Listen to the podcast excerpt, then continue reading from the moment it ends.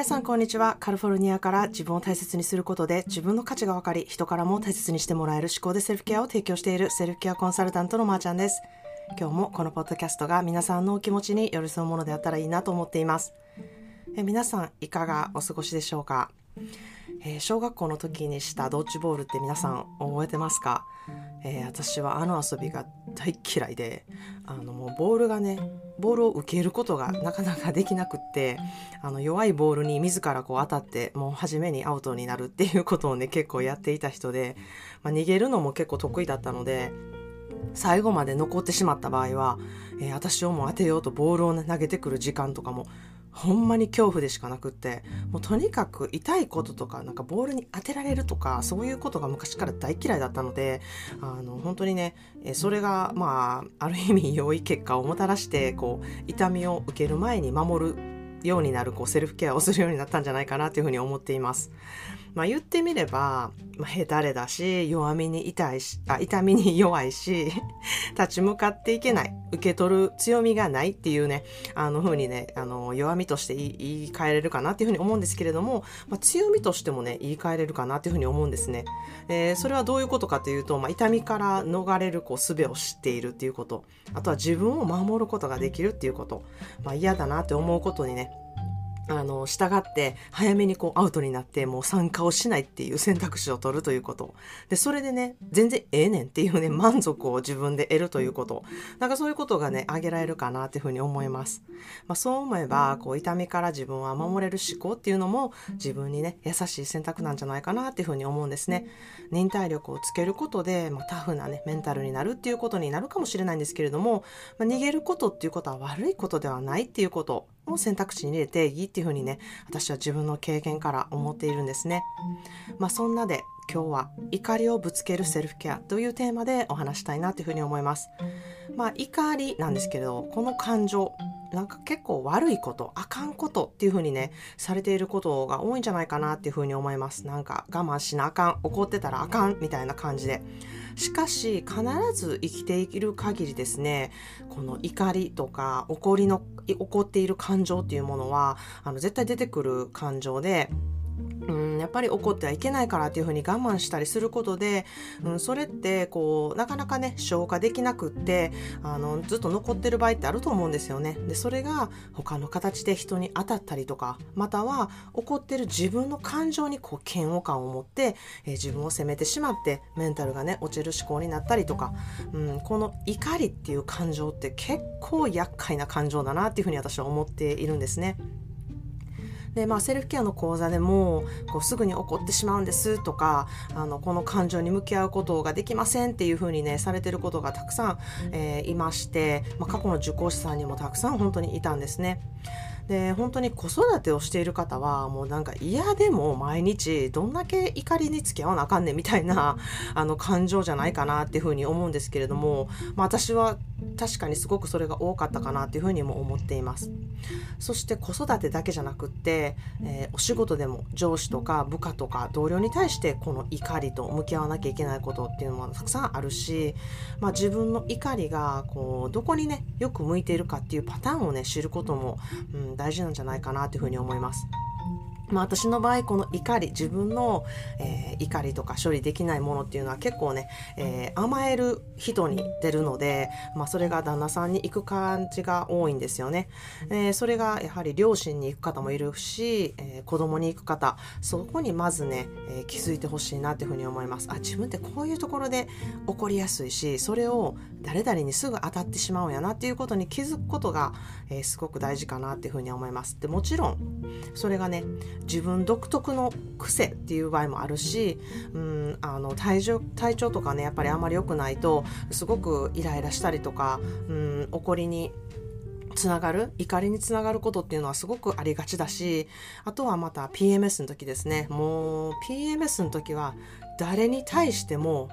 怒りを感じるもう世界を敵に回してるみたいな時期やと思うんですよね。まあ、それをこう把握しておくっていうことも大事かなっていうふうに思います。でまあその対処法なんですけれどもまあ、皆さん結構こう適当にやってる方が多いんじゃないかなっていうふうに思うんですね。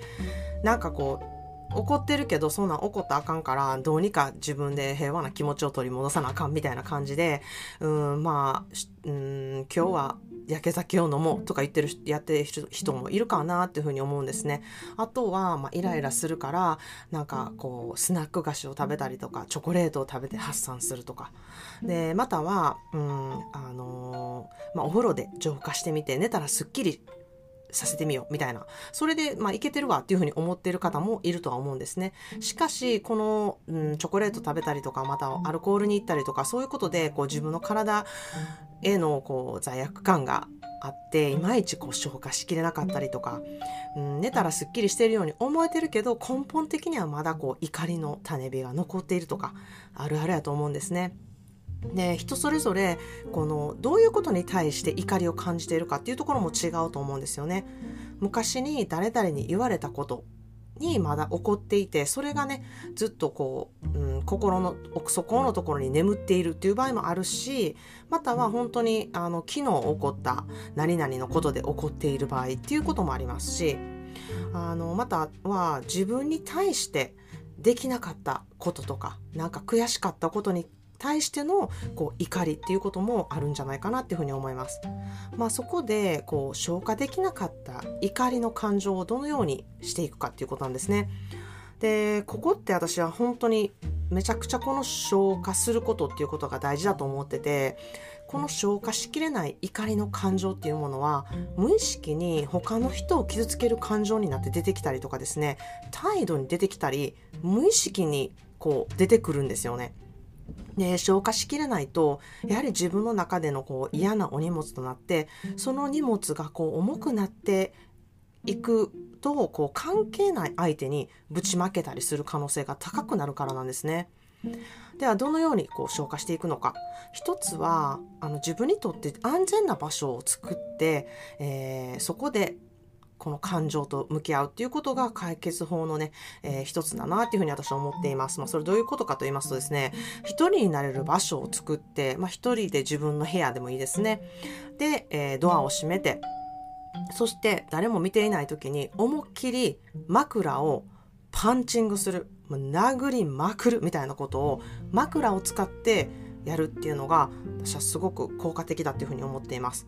でえー、そういうふうにねしてもいいよっていう許可を自分に出すっていうこと。そこがすごく、えー、大事なとこだなっていうふうに思っています。こんなんやってる自分嫌やとかじゃなくってもうそういうことしてもいいからここにもう殴りまくろうみたいな。パンチングしようみたいな感じで決めてほしいなっていうふうに思います。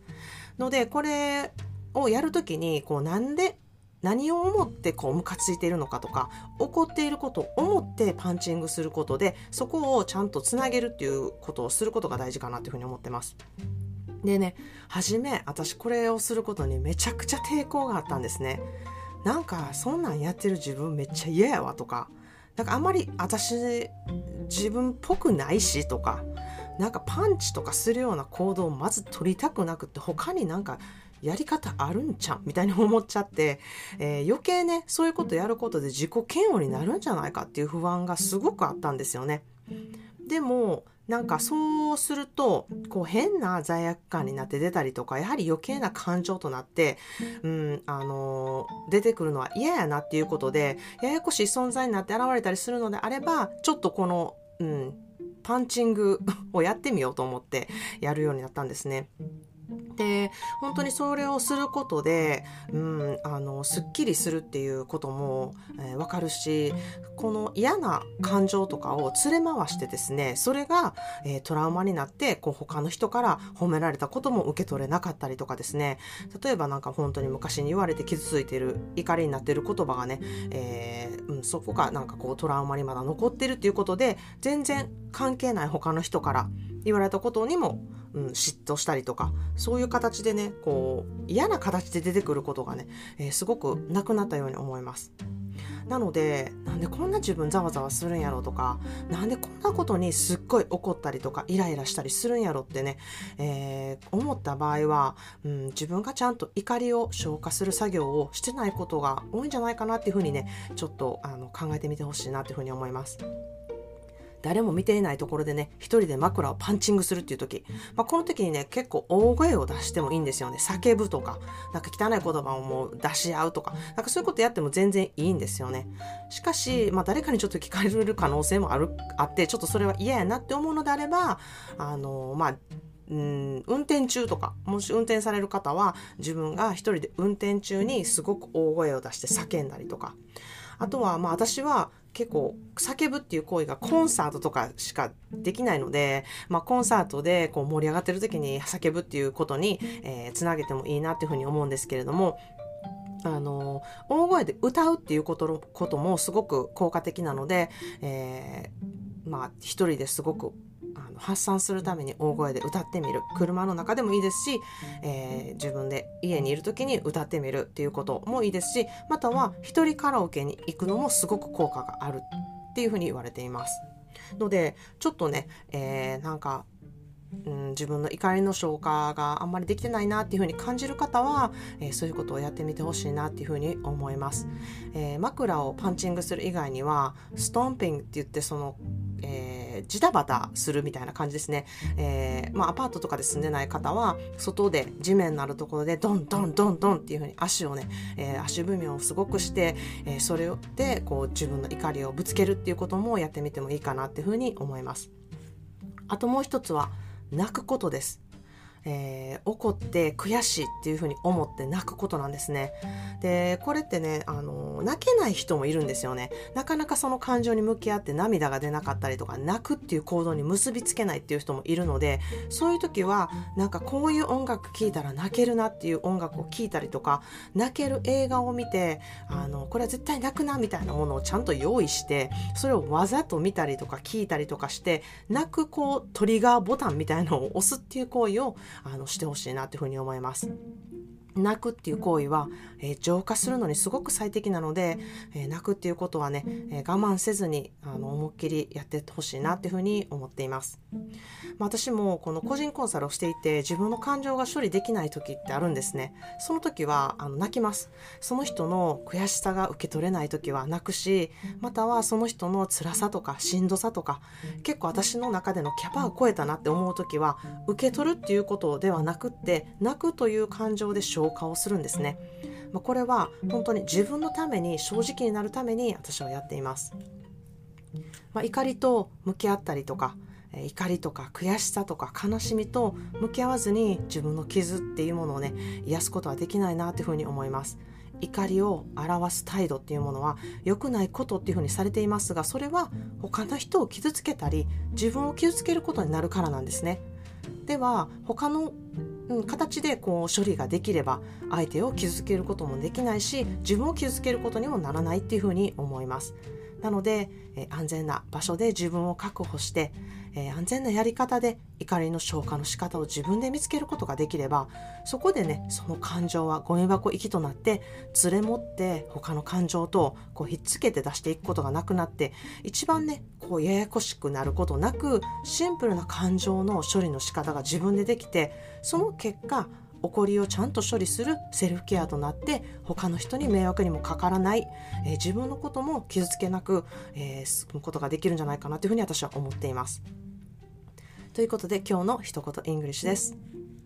Don't forget you can start late, start over, be unsure, act different, try and fail, and still succeed. 忘れないで遅く始めてもやり直すことになってもわからなくても違ったことをしても挑戦して失敗してもそれでもまだ成功できるからという言葉です。Don't forget you can start late, start over, be unsure, act different, try and fail, and still succeed. 忘れないで。遅く始めてもやり直すことになってもわからなくても違ったことをしても挑戦して失敗してもそれでもまだ成功できるからという言葉です。まあ、成功という意味のあの言葉の意味は本当にねあの皆さんにしかわからないんですよね。あなたが決めることだっていうふうに私は思っています。他の人に成功の意味を持たせないように今は成長している過程だからっていうことにね、え自信を持ってほしいなっていうふうに思います。失敗しても違ったことをしてもわからなくてもいいんですよね。それは自分が目指す成功の過程だから。だから他の人はそれがどうだとかこうだとか言ってジャッジしても自分の中で今は成長中なんですっていうふうにねしっかり自分軸を持ってわからないこと失敗していること違っていること遅れていること分かってないことを良しとする。それでいいんだっていうふうにね自分で認める。それをすることが自分に優しくって自分を守れるセルフケアだなっていうふうに思っています。私も未だにこういや私は成功したなって思ったことは一度もないんですね。それはずっとずっと成長していく過程にいるからだっていうふうに思っているからなんですね。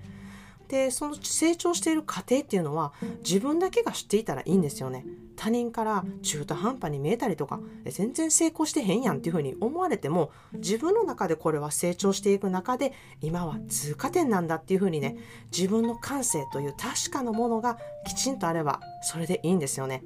これから先なんて本当に誰もわからないしだからこそ私は楽しいなっていうふうに思ってるし自分がワクワクすることをやっていくそこにフォーカスすることそこにあのフォーカスしたいって思ってるけどできへん人っていうものはたくさんいると思うんですよね。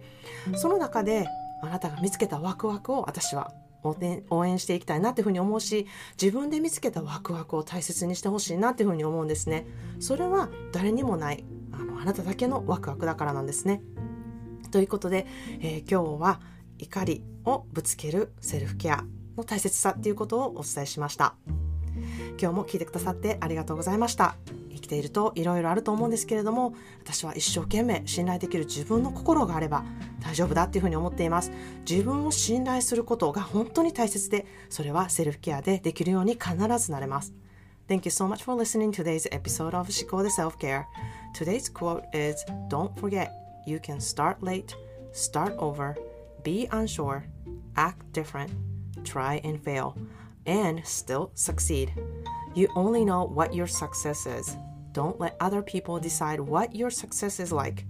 It is your decision to start again and to try it again. Failing and not knowing is not a bad thing. You are still in process. You are progressing, so enjoy the moment while you grow. Let other know uh, let other people know you are in a process and I am okay with it. Be confident about your growing season. It will be kind for your soul. As I always say, self care and self love matter. So, cheers to all of us.